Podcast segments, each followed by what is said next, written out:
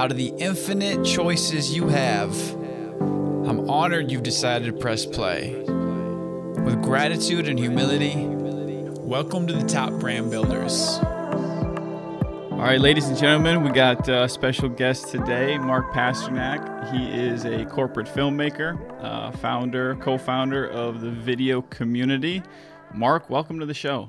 Thanks for having me, Danny. Yeah, thanks so much for coming on. Um, just lay lay out a typical day. It seems like you got a lot going on. You have uh, a family. Kind of just introduce yourself to the audience.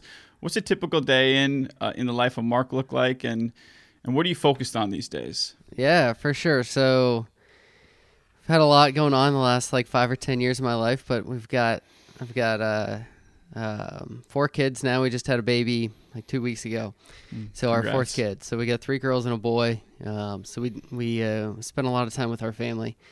Uh, but my wife owns her own business. I own my own business, um, and we kind of just find a way to to make it all work. Um, so that's kind of like yeah, I'm a corporate filmmaker, like you said, and then I got a startup called the Video Community, um, and then my wife does wedding photography, and uh, yeah, we both work from home. Um, I mean, that's kind of the background. It's kind of the the short and skinny of it. Yeah. How long Um, you How long you been uh, a filmmaker? Been a filmmaker for about ten years. Okay. Um, so I, I've I, I ran an agency, had employees, kind of did that whole thing, and then went back out on my own a couple years ago, and um, that's what I've been doing the last like three to four years is kind of like a solopreneur filmmaker. Mhm. Um, and then kind of what what I'm focused on now is the video community. So it kind of it kind of came from shutting down my agency and kind of starting on my own and just figuring out like hey, what are the gaps in this industry and what what could really be better, you know, and how could we support really the next generation of filmmakers and uh, you know create a space for them to really understand, flourish, grow, and have a sustainable business at the end of the day. Because I think like as an entrepreneur myself and as a family man, it was always like, okay, well, how do I how do I not even juggle, but like, you know, how, how do I run side by side between all these business goals and ambitions that I have and, you know, family goals and family ambitions that I have? Yeah. Um, and I didn't really see a lot of examples of that. It was either like go hard in the hard in the paint, you know, as an entrepreneur, and like that's what you do twenty four seven, you know, or like I don't know, I've got a kind of boring desk job and I got some kids, and it's like, wait a second, yeah. I think there's a way for both of those to, uh, you know, to to align, but uh, you know, you just got to figure it out. So a lot of a lot of communication.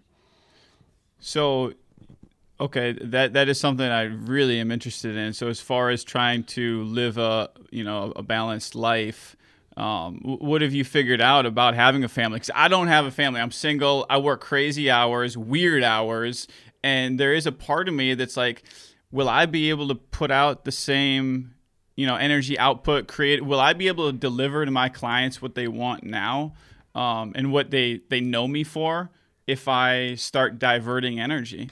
I mean, here's the thing. Like at the end of the day, I'm making more money than I've ever made in my life. I have more kids than I've ever had in my life, and I'm working the least amount of hours I've ever worked.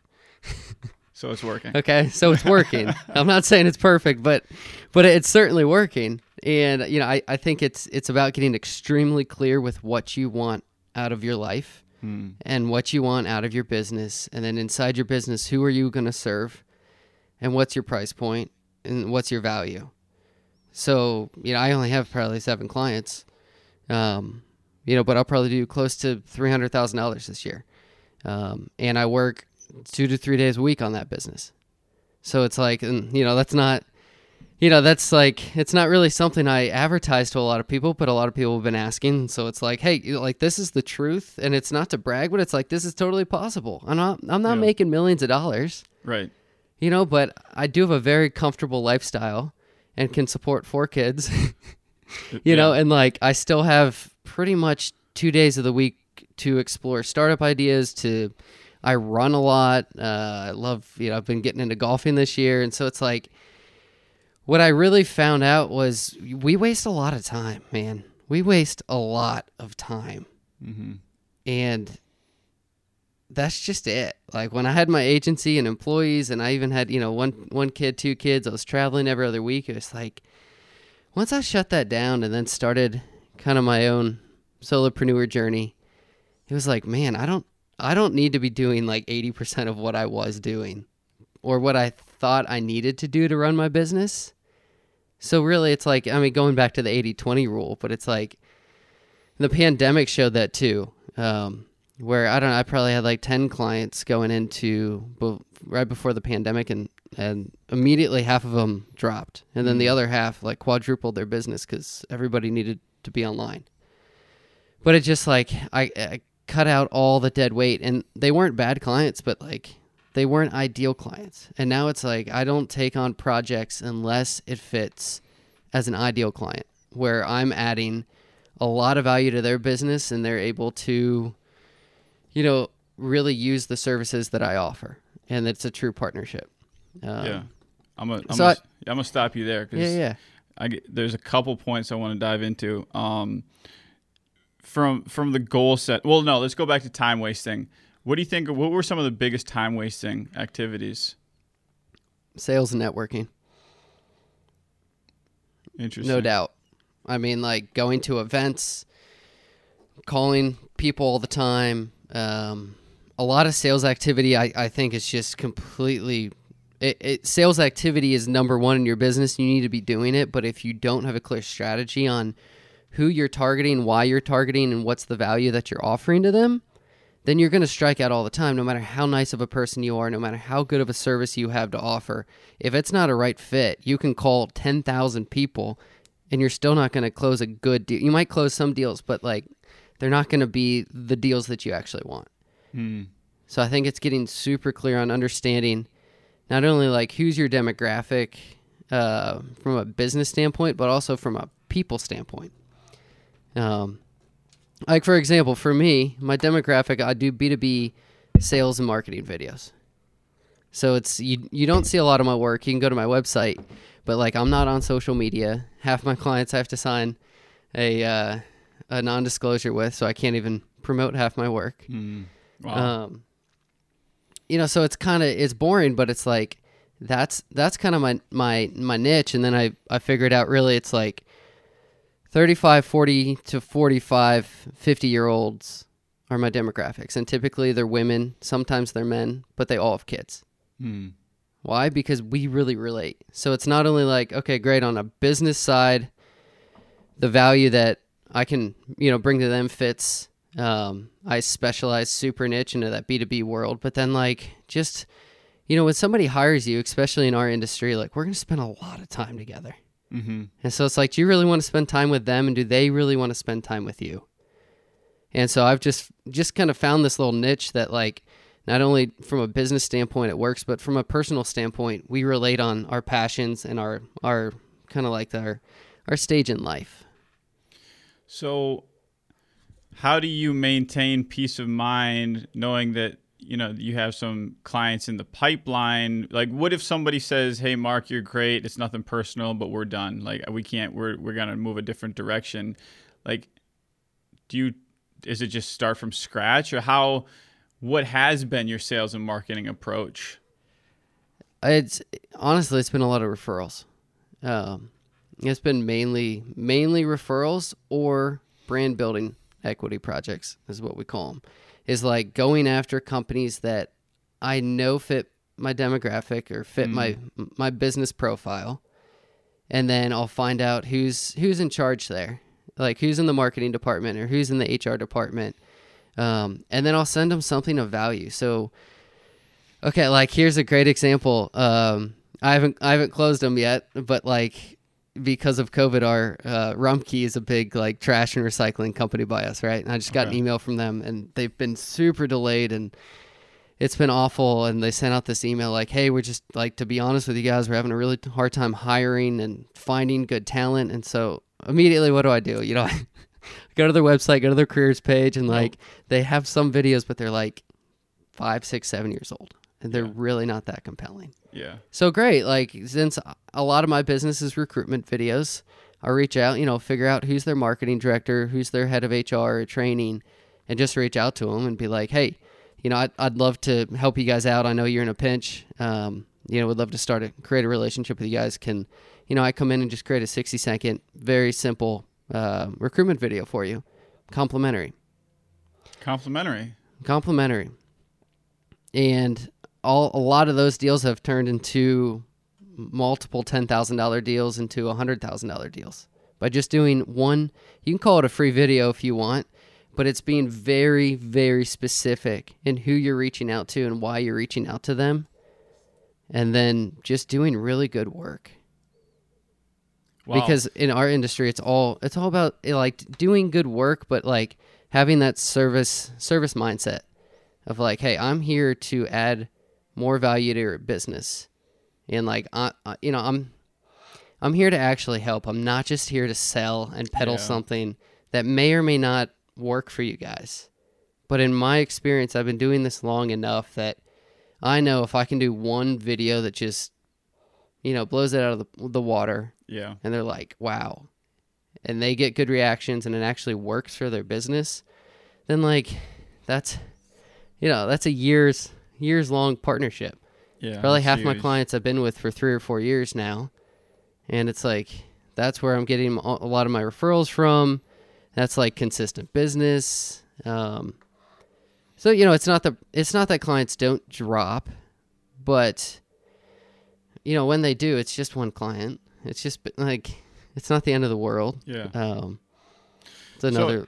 yeah. As far as that 60 second video, like how how does that like so you go in, you make the video, how do you parlay that into more work or what, what's that transition period? Yeah, absolutely. Because you hear that a lot, but it's like the selling, my selling at least happens on set.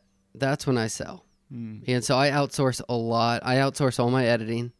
Um, I outsource a lot in my business, but I be on. Um, you know, I try to be on set as much as possible because that's when you get FaceTime with the client for eight hours or ten hours or four hours. You know, but whatever it is, like that's the time that you can actually create an authentic, real relationship with your client. Actually understand like who they are. Like actually talk to them about what they like about their job, like what they like about their life, and then understand like, hey, what are their goals? Like, what are their business goals?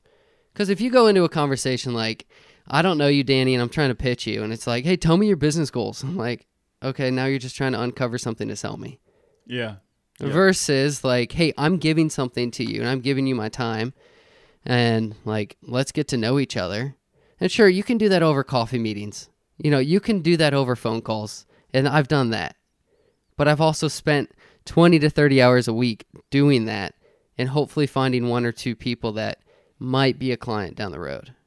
Whereas, like, the amount of times that I've closed a deal by doing a free 60 second video versus uh, not not having more work after that video is like it's it's over 70% of the time that I'll get a call back. Well, So you're like you're on set and then, you know, you start talking to them about where their business is headed and it's like don't say what's already understood.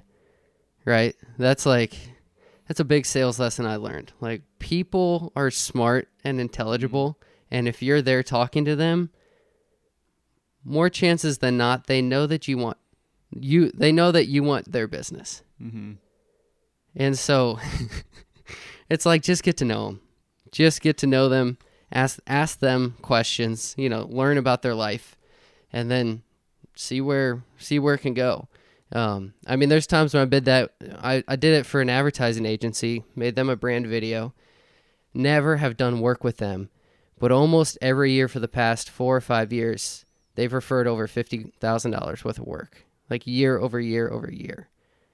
So it's like you really got to have a long term view, I think, on sales and building a business and building referrals. It's like it's not about the short term sale. It's about like leaving little nuggets along the way.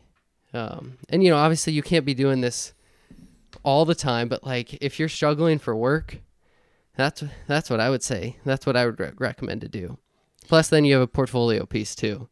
You know, Yeah. you've got something else that you can go pitch somebody with.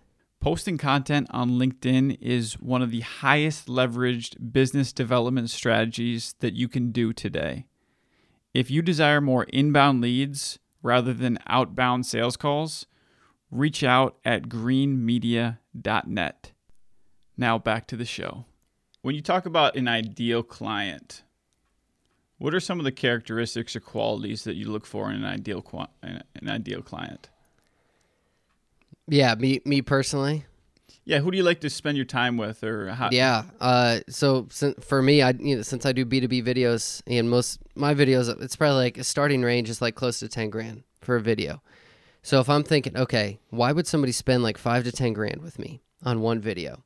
Okay, well, it's probably to help them close a pretty big deal, right? And so I'm looking for clients who their sales team is they have a very high average deal size. So it's in the, you know, at least $100,000 because that's 5 to 10% of your sale. And you know, maybe you'll you'll sell more than one thing with a video, but like at least you know, it's like okay, 5%, that's still pretty high to to have a marketing cost to, to but it's like that's a starting point. Mm-hmm. Um, you know, so I, I look for people who who are are doing at least like 10, 10 million or plus in revenue, and then I like get granular and see like, hey, what are they selling? How much is that sell for? And then what are they producing? Like their marketing material. What's it look like? Is it, you know, is it just a PDF? Is it just you know, is it a video, but is it a video from like 10 years ago? And then, you know, I think like, hey, can I actually add value here? If I reach out to them and I pitch them, let's like take away the spec work for a second. Spec work or not, like if I were to give them a video, is that actually going to help them sell more of what they're trying to sell? And if the answer is yes, then it's like, great, they're a perfect client. Whereas, like, I just had a call last week with somebody and they keep talking down the video project. They're like, "Oh yeah, we want to do six videos and you know all this stuff." And okay, I give them a quote, and it's like twenty some thousand dollars. And they're like, "Well, uh, how do we do like half of that?" You know, and great, we get it down to like just under ten. And it's like again, like I asked them throughout the whole process, like, "What's the purpose of this video?" Yeah. And for them, it was all just brand awareness. And brand awareness is fine if you're a big enough company with big enough budgets that you literally just need to get your brand out there. Mm. But if you're a small business, brand awareness has zero ROI, at least on the like, unless you have a way to track it. Right. Zero. So it's like, yeah, wh- why would you spend 10 grand with me when you could probably get 10 times the amount of deliverables from, you know, a, a, a beginner filmmaker? And yes, it might be, you know, a lower quality of work, but but you don't have a direct ROI. So I guess like short answer, you know, I'm looking for businesses that have a, a direct ROI on video. Um, so that's my secret sauce, man. I'm giving you all my secrets. Thanks for sharing that. That's that's huge. but like, I don't want it to be a secret. I I want filmmakers to understand the sales side, and it's like if you don't understand your client, then it's gonna be really hard to build a business out of it. Yeah, and that that's part of what I love about you, man. Like on uh, the Ryan Corals podcast, you you just were open, and it seems like this spirit of uh, generosity with um, e- even starting the video community. So w- tying into that, how do you maintain a mindset of abundance? Because mm. it's it's tough to me. I don't know, it's tough, but I hear people talk about it all the time, and I try, but it's something that like is continuously uh and you know it, effort. It is. It's a daily choice. It's a hmm. daily choice in, when when you wake up. And I mean, I'm I'm lucky. I got I got four small little mouths to feed every day when I wake up. You know, four four just awesome kids that rely on me. And it's like, okay, great. I can wake up and it's like I've got to a point in my life. It's not about the money. The money's great, and the money allows you to expand your impact. It allows you to expand your your lifestyle and you know things that you enjoy to do. And it's very important. But like I wake up and it's like, okay, I'm either going to give my kids more stress to deal with in their life, or I'm going to give my kids more more gratitude and more abundance to deal with. And it's like think about yourself as a, you know, five, six, seven year old kid. Like, what would you rather have? Like a really stressful home, or one that's full of of like gratitude and, and abundance and and like exploratory environment. You know, um, you know, and I think like we we all come from different backgrounds, and um, so I yeah I think for me it goes beyond just like business abundance, which is it's very real, but it's like, man, I got four kids to shape their future. I got four kids to teach how to how to like be happy in this life because there's so many people that are just unhappy with their life. And that's like there's one thing I want to leave behind for my kids or for anybody that I do work for. It's just like life doesn't have to be unhappy. You don't have to be unhappy, but it's a choice. And most people, unfortunately, they choose it. Um, you know, so like practical steps for abundance, like I try to I try to be active every day, whether it's running, whether it's just like simple push-ups in the morning, whether it's like going to the driving range. I like to be active and then choose like one thing that I want to do for me that just like makes me happy. Um, because that it just puts me in the right place every day to be like, oh man, I, I like I really enjoy this. It sounds silly, but like, man, I really enjoy being alive. Yeah. And then like, how can I, how can I pass that on to other people? yeah. But you know, it starts with inspiration of my kids and my wife. But I love uh, that. yeah, Um, how much I've wondered this about you, and how much of your current life, kids, family, business, how much of it was something that you envisioned and then kind of went after in a step by step process, or is it like how, or did it unfold organically, or how did this all, you know, how do you find yourself where you are right now? Oh man. I mean, I, I always knew I, I I wanted a family. That's no doubt. And I always knew I also like wanted to have the freedom of owning my own business. Um, I think I'm like just getting to that stage in life where I'm like, mm, okay, like I almost have a lot of things that I thought about having as a kid. But like what's next and how do I get more clear on it? um, because I, I wouldn't say like oh everything's been perfect like it's not the way I imagined but I don't think I had I don't think I had a really clear like imagination of like okay this is step one step two step three step four like it's been it's been wild like I got I got married three weeks after I graduated college we moved to Nashville with no jobs I built a studio from scratch like literally with my hands Wow. started an artist development company. That's what I thought I was going to do because I went to school for audio engineering and music. Okay. And uh, then realized like I care way more than the people I'm trying to develop. So this isn't very sustainable. And then I got a corporate video gig with uh, Kroger. It's like essentially being their in-house video team, and that that started my first company, first like official company. Um, you know, and I thought, oh, that this is it. Like, okay, you know, this agency is definitely going to be the one that I'm going to like build and grow and build all their businesses off of. And then, you know, that had a good run for like four or five years, but, uh, you know, that ended and had kids all throughout that. It's just been, it's been nuts. Like, I, I don't have a, I don't have an answer for you. Like, that's kind of the short just to give people a background. But like, it's been a lot of, accepting dark moments, accepting hard hard hard uh hard periods of life and deciding to be to go back to it, deciding to be abundant in those times and grateful during those times rather than complacency and Mm. just being comfortable in it because man, it could, it's so easy to be comfortable, especially now with four kids and like you know, a, a, a pretty decent job that I have and control my own schedule, it's like, all right, I could just, I could probably just chill here. But I get really grumpy, really bored, you know, and like just, I'm not a fun person to be around when, when I get complacent. Yeah.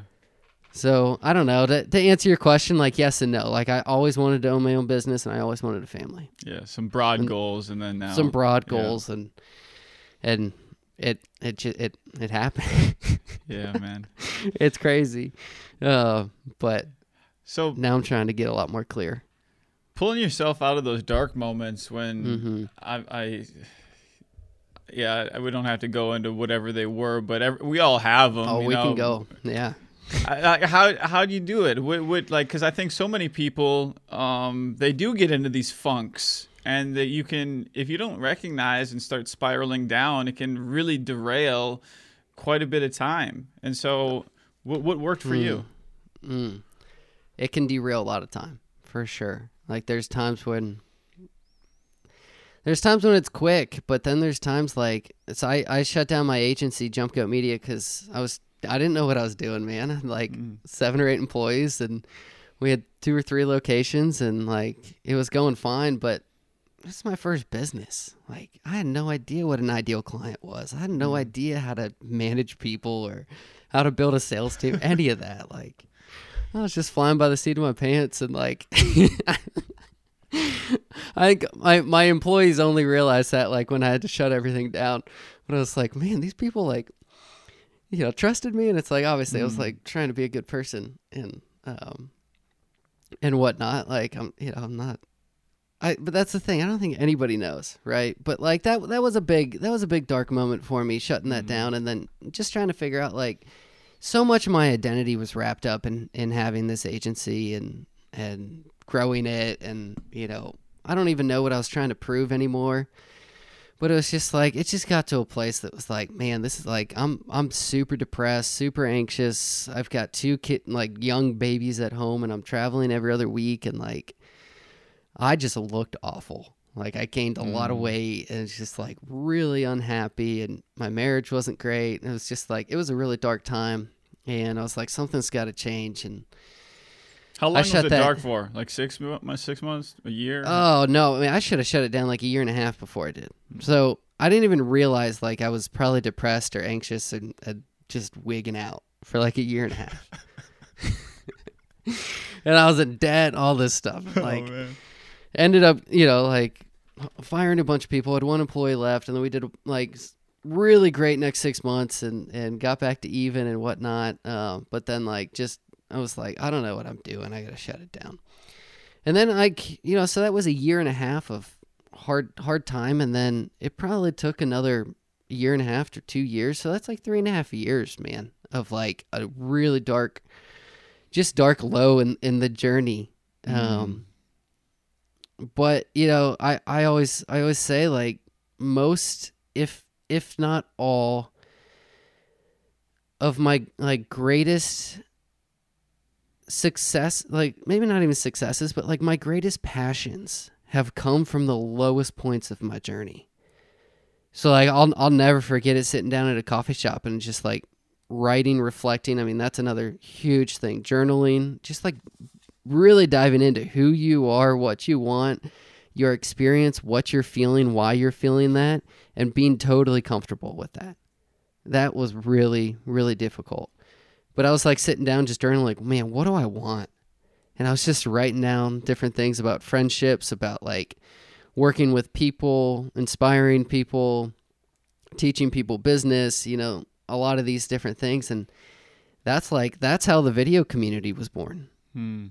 It was like, I, I was like, kept going back to like two of my best friends, and I was like, man, I want to spend more time with them. And they don't live in Ohio. One's in, one's in Annapolis, um, the other one's in LA, you know, but it's like, well, what can we do together that would have a great impact to help people who might be, you know, who yeah, who might be on a low low part of their journey, but they might not. You know, it's not about just you know being low or, or you're being high in your in your journey, but it's just it, it's really like, man, how can we come together and and really create a, a, a sustainable community where people can have the resources, the mentorship, the guidance to get out of these low moments or create even higher and higher moments in, on their business journey. Because I mean, I, I felt like when I was in my dark time, you know, I didn't really have anybody in this community of filmmakers who've been through it before. And I know they're out there, but like it just wasn't accessible to me. Mm-hmm. You know, I had other business mentors and, and that was great, but it's like there's always that like there's always that like side of a creative for like you got the business side, but then you also have the creative side. And you're like, man, how do I how do I mix these two together? And uh and that's when we're like, well guys, like, I don't know, let's try to do something. And we all, you know, we came up with like, well, let's start a podcast. And let's start a company called the Video Community. And then we started a podcast called The Ambitious Filmmaker. Because that, you know, that's really what we want to embody is like even in those low times of your journey, you can still be an ambitious person. You still are like your identity doesn't go away when you're in a low time or a high time. Your identity is the same exact. It's just what you choose. Because you can't always choose how long you're in a low time or how long you're in a high time. But you can go back to choose every single day whether you want to live in abundance and gratitude or whether you just want to sit there. And that's a choice. But we can't always control like what goes on around us, you know? Mm-hmm. It's like having babies. Now we have four of them. Like every baby's different. Every some babies are going to give you sleep, some are just going to be up all night screaming. and it's like you can't like you can't control that. You really can't. And it doesn't mean it doesn't have a, a negative or positive effect on you, but but you can control your attitude and the way that you go about it. So, I mean, that's kind of our whole goal with the video community and the, you know, the ambitious filmmaker podcast and some other other services we're about to launch. You know, it's just like be a community to empower filmmakers to grow their business in a really sustainable way by just creating a lot of mentorship, pulling the the the curtain behind all these trade secrets, you know, that people right. don't they don't really want like they don't want to discuss. I don't know why, but like I, have a lot of reasons why, but like, you know, I that's why I just want to be open and it's like, listen, you can have a family and you can be a business owner. You can make a six-figure income and not work crazy hours. But there are certain strategies, you know, that that will help you get there a lot a lot quicker. Mm. And and to be more sustainable. That sounds too good to be true. but I know it's attainable. It's not. What um what What do you think are the biggest sacrifices that somebody has to make to have what you just said? You know, I okay, a couple things. The yes, we have to sacrifice things, but I like to look at it more in the other way of what do you love to do and what are your passions? because you can sacrifice a lot of things but if you don't understand where you're going and why you're going there and how th- how that makes you feel then you could just be sacrificing your whole life but you're not you're not going towards your passion you're not going towards what you love to do and so your sacrifice it, it's not for naught but it, it's just not it's it's not the way that that I look at it. You know, I, I know everybody's got a different way about it, but it's like, what are you really passionate about, and what are you gonna do even when you wake up and you don't feel like doing it? Because like, I don't, I don't, you know, it's like I don't wake up every day f- feeling awesome and jazzed and excited, but I know if I go on a run I'm gonna be fired up mm-hmm. because like that's what I love to do. Or like if I get to go to the driving range in the middle of the day right now, I'm like, mm, that's awesome. It's gonna help me do, you know, afternoon stuff. Or like, you find what you love both from a business standpoint and a personal standpoint, and then just double down on those. I mean, that's when my business like three and a half years ago really started to explode. It was like I stopped doing a lot of activities that I thought were sacrificing. Mm and I started doing more activities to explore my passions and my gifts and things that just made me come alive. And if like you're having a hard time figuring out what makes you come alive, like go ask the people around you. Mm. Cuz they'll know. yeah. And it might seem weird and strange, but like just ask them like, "Hey, what makes me come alive?" Like you know me best or like you've seen me, you know, over the last couple years or you've done a lot of activities with me. Or heck, you're my mom, you're my dad, like and then just start opinion. like just start doubling down on that and do it for three months. You don't hmm. it doesn't even have to be that long but I, I think you'll see like there'll be a lot more joy in your life. There'll be a lot more happiness. And you know i'm not saying you can get to four kids and six figure income overnight. It, it takes time. But like it's totally doable. Yeah. Um you just oftentimes have to run away from what other people expect of you or whatever you know what everybody else is saying that you should do and do the opposite. Mm. that was a question i had for you but i want to ask something else. Um actually i want to say something sorry.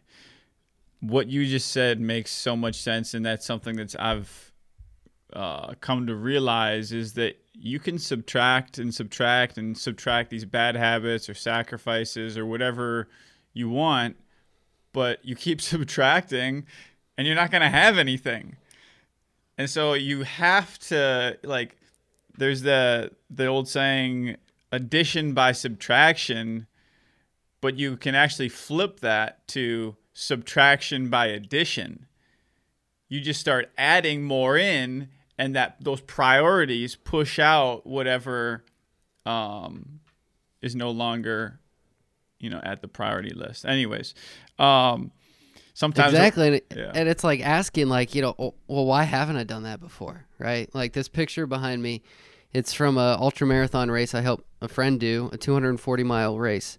Wow. and you know i i just i i crewed him and paced him like 35 miles of it. But like it was like one of the first times like I really got back into running and it was like, well, why haven't I ran more than 12 miles? Why? Like what what's been stopping me? Who's been telling me that's crazy? And then I started running 20. And then last year I did 250Ks, so which is 31 miles. Mm. You know, and then you just like your brain just starts to open up and you're just like, why? Like why haven't I done that before? You know, or like, hey, I've always wanted to golf, but why haven't I done that? Well, I can do that now because like we we could we could do what we want. Nobody's holding us us back from anything. Um, but in in in the majority of, of people who have a you know full time job, it's like man, that's a lot of restriction right there. It's a lot of restriction to do activities that, that you love and and spend time with your family and create your own schedule and you know don't get me wrong like it takes a lot of discipline but we're we're in control I guess is is what I'm what I'm trying to get at. Yeah, yeah.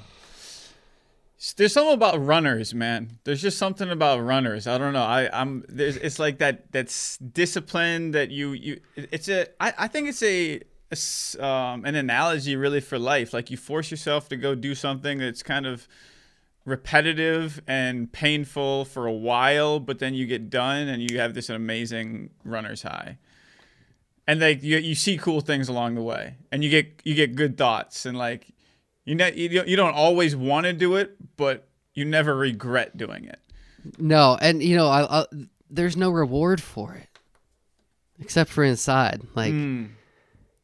so I, I think that's why a lot of us runners are like addicted to this thing because like it's one thing that like it's not about anyone out like no nobody's like oh man like here's you know, here's a hundred thousand dollars for running this ultra marathon. Like prizes for ultra marathons are like, here's a belt buckle.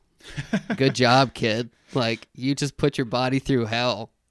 You know, but it's like it's that internal voice, it's that internal confidence, it's that that like internal this has no worldly value. Like it's a very spiritual practice, I think. Like mm, a lot of yeah. a lot of these ultra runners like and it's it's just it's super it's super freeing in that way because it's it's got no attachment to other people's thoughts or opinions, and you're just able to like lock into, you know, what what you want to do and and go for it. So to switch gears a little bit, um, what's your interview process look like, or what uh, as far as preparing for an interview, or what what have you learned from, um, really going deep with somebody on a you know a regular basis? interviews should be well, uh, way more prepared than they seem naturally when when you see it on camera. So I think learning yes, learning about someone, but like okay, I going back to the videos that I create, it's all uh, maybe not all, but like 95% are like real people interview kind of like mini doc cinematic style videos. It's kind of what I create. Um and so we script the video without scripting it. So we do a lot of work with the marketing team, you know, or the client side team before we even get to the interview of like who's interviewing, why are they being interviewed, and what are the main points that we want to get out of them.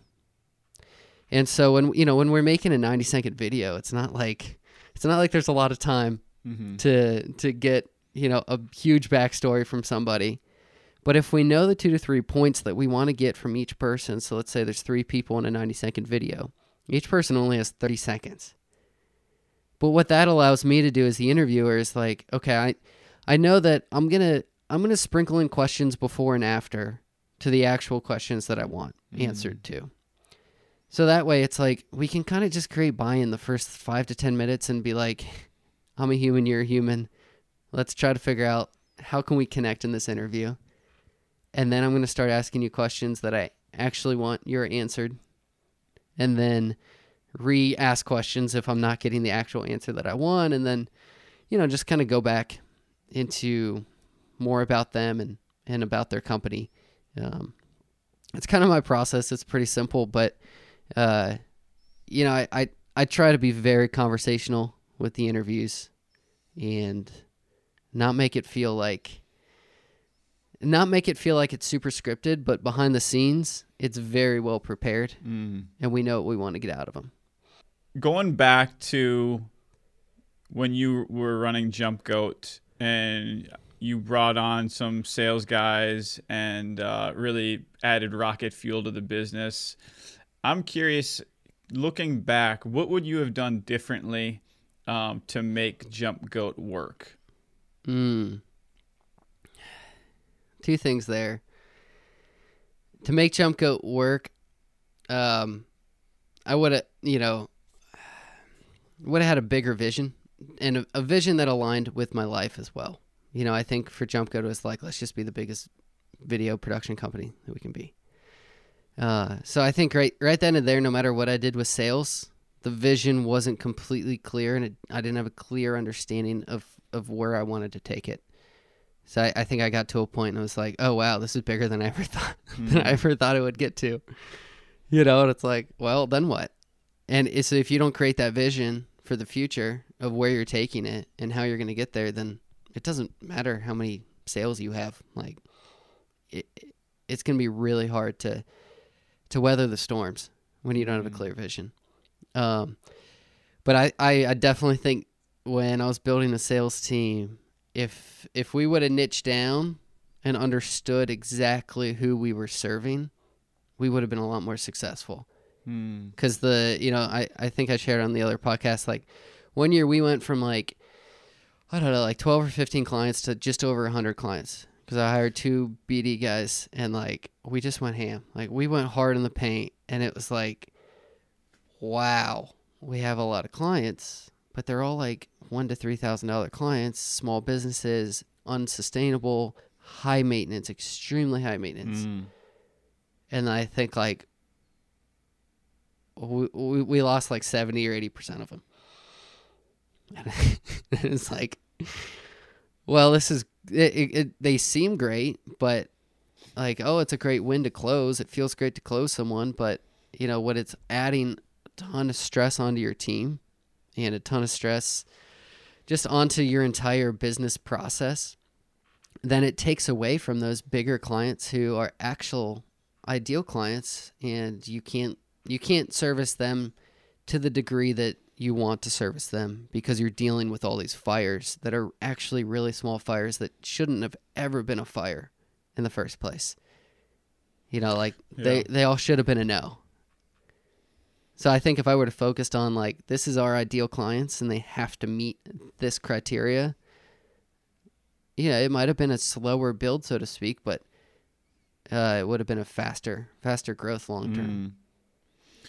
So, like I heard you talk about this concept of growing the business, and it's just really more of a a treadmill. Like, yeah, we're getting we're taking on more clients, but I got more people to pay and all this stuff. So, I guess just to process it myself, are would you say to grow a bigger agency, you need to continuously grow the size of your deals like in proportion like you can't be taking on the same deal size when you have two employees versus five employees or is there like a threshold of some sort or I think you could, man. Like some of the deal sizes I'm taking on now, I'm like, I, back when I had a team of seven or eight people, like we weren't taking on these deal sizes.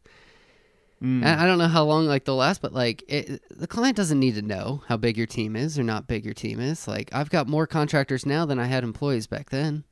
Mm. You know, so it's like Uh, this is a great example. Like I, a week before our baby was due, so like three weeks ago, I was like preparing to shut down for two weeks, right? Like closing up all my all my projects, like making sure I had like one guy on on a couple, couple just like emails and and edits that were going by. But then like literally that like there was like a two day span. I had like five new clients come on board and call, and they all wanted projects the next week.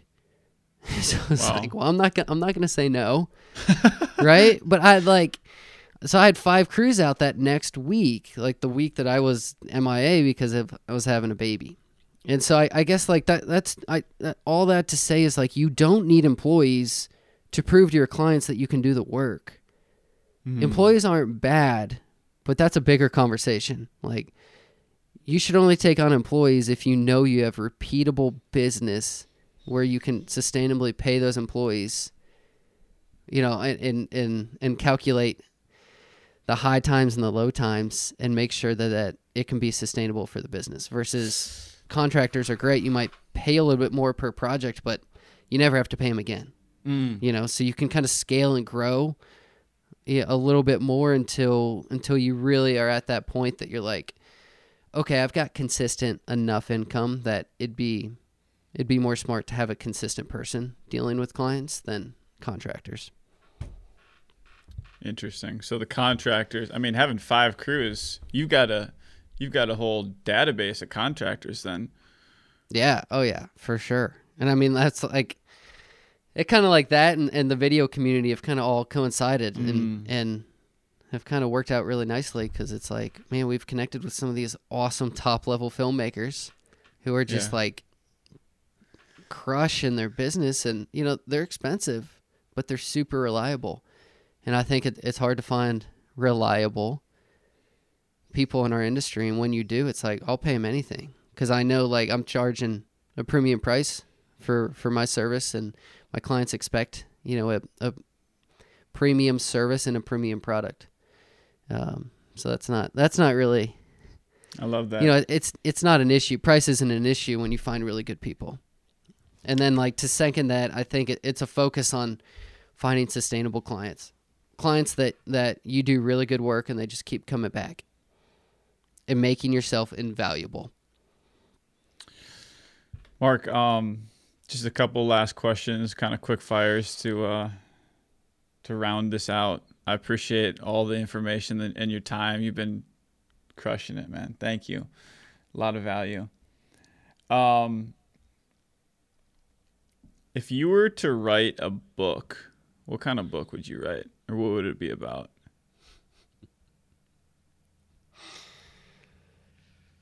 Ooh. I'll just go off the theme I've been I've been like grooving on the last couple weeks. Like live like you're on vacation. Like live live your life like like you, you're on vacation. And I understand you can't always control the weather, and there's got winters, especially where you live and where I live. But like, what would you do on vacation, and why aren't you doing that now? And how how do you how do you close that gap more and more every single day?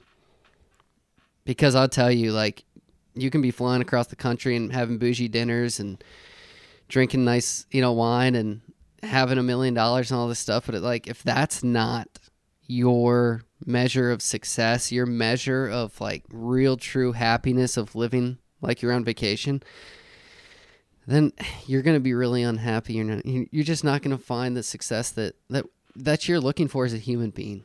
So live like you're on vacation and figure out what that looks like to you and do more of that. For somebody like myself that's single, I want to know how did you know your wife was the one, and what what advice would you give to somebody that uh, like an ambitious filmmaker that Mm-hmm. like how how does your partnership work from a you have this family responsibility, but you also have these career ambitions. Um, I guess any words of wisdom for myself. Communication, man. Over communicate. Like it's gonna get messy and it's gonna get messy quick. You know, like you meet somebody, the first three months it's like, oh, this is sweet, this is honeymoon, like maybe six months, maybe a year, I don't know. But like there there's gonna hit a point where it's like, oh shit. like that's what you do under stress? Mm. Oh man. and everybody be lying if they're like, all right, what do you mean? I'm like, come on. We all look at each other like when somebody's under stress, like that's when all the judgment comes out. That's when all the doubt comes out. That's when all the like, this ain't to work. So, you know, I, I just, I guess I would challenge people when that comes out, instead of that, think about communication. Think about like, is this really like, it's a choice again. Like, do you want this future with this person? If the answer is yes, then let's stop judging each other and let's start thinking, okay, this didn't go out. Uh, like this situation didn't go well. Expectations were clearly not set correctly.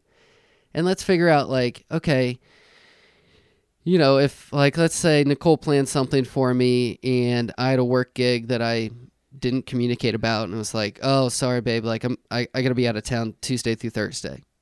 You know, she's going to be upset. You know, she might yell, she might, you know, show her emotions. That's totally fine. But like, okay, do we want this to work? Okay, if the answer is yes, then it's like, okay, next time this comes up, what can I do? How can I, you know, like, how can I, what can I do differently to let you know? Oh, we can share a Google Calendar. Mm. Oh, we can talk before you book your flight. Oh, okay. Like, would that make you feel better? Yeah. Like, because most most time it's not about like, well, I don't want. You're not allowed to do this. Well, you're not allowed to do this. Like, I hear that a lot in in marriages, especially ones with kids, and it's like, well, no, no, no, no, no. Like. Th- that's an excuse. So instead of finding excuses, like let's look for like back to abundance. Like let, let's look for opportunities let's look for you know what is it what is it that that we could do differently next time and how can we over communicate that to each other Mm. I think that's a big one we don't like to communicate as humans it's not it's it's not our favorite thing i mean maybe we do but i, I think that's a big challenge It's messy. Um, Sometimes it's just messy. messy Yeah. and that's the thing like no matter who how successful you are no matter who it is i'm sure that you interview like if somebody says they have it all together like no they don't Right. nobody has it together like you know it's it's not this like graph of up and down it's like man you want to know the truth? It's like you you've got graphs for your business you've got graphs for your life you've got graphs for your exercise you've got you know like you've got these like graphs for every part of your life but they're all together. And it's very rare that every single part of that graph is going together. It's hmm. like when one section's up the other section's down and vice versa. And it's just like understanding understanding which part's down and how can i make that one better. And it's the same in a relationship. Like sometimes sometimes one thing's going to be really great in your relationship and something else isn't. And then it's just focusing your attention to communicate about what's not great and deciding and deciding to make it work. Mm-hmm.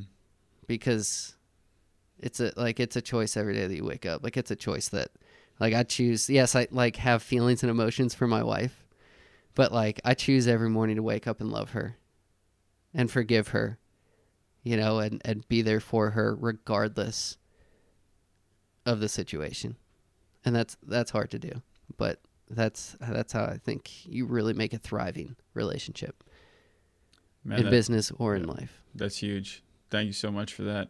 I got one last question before we end things, but uh, I just want to say it's been an, an absolute pleasure, and thank you so much for all the value. Um, what's one thing? So you've taken this journey. You know, you've gone through the ups and downs, entrepreneur, all all the all your whole journey. What's something that you've learned along the way that you just want to share with the audience as as parting words? find a community of people who will always uplift you and who are doing things slightly better than you. Don't be the best person in the room. Like always surround yourself with people who who are at the next level. The next level that where you want to be. Because that that'll that'll force you to that'll force you to grow. And that'll force you to get there. And then always look back and pull up those people behind you and that's like I, th- I think that's a just a great recipe for for success and for happiness in business and in life Amen. Mark Pasternak, thank you very much. you're welcome thanks for having me Hey, thanks for listening. If your business needs help with content marketing, photo, video, podcast, reach out at greenmedia.net. Until next time, remember, ain't nothing to it but to do it.